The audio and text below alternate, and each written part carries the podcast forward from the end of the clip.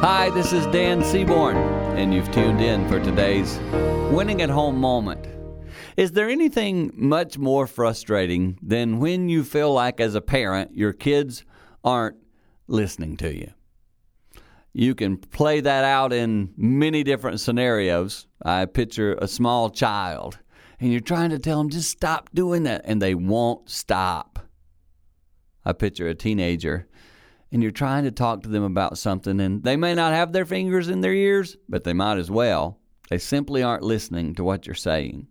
Listening is such a big deal. Recently, I was checking myself and saying, Am I a good listener? As parents, make sure you listen well. That example will probably go a long way in helping your children to mature to that place. Listen well, and I believe it will be productive in helping you teach your children to do the same.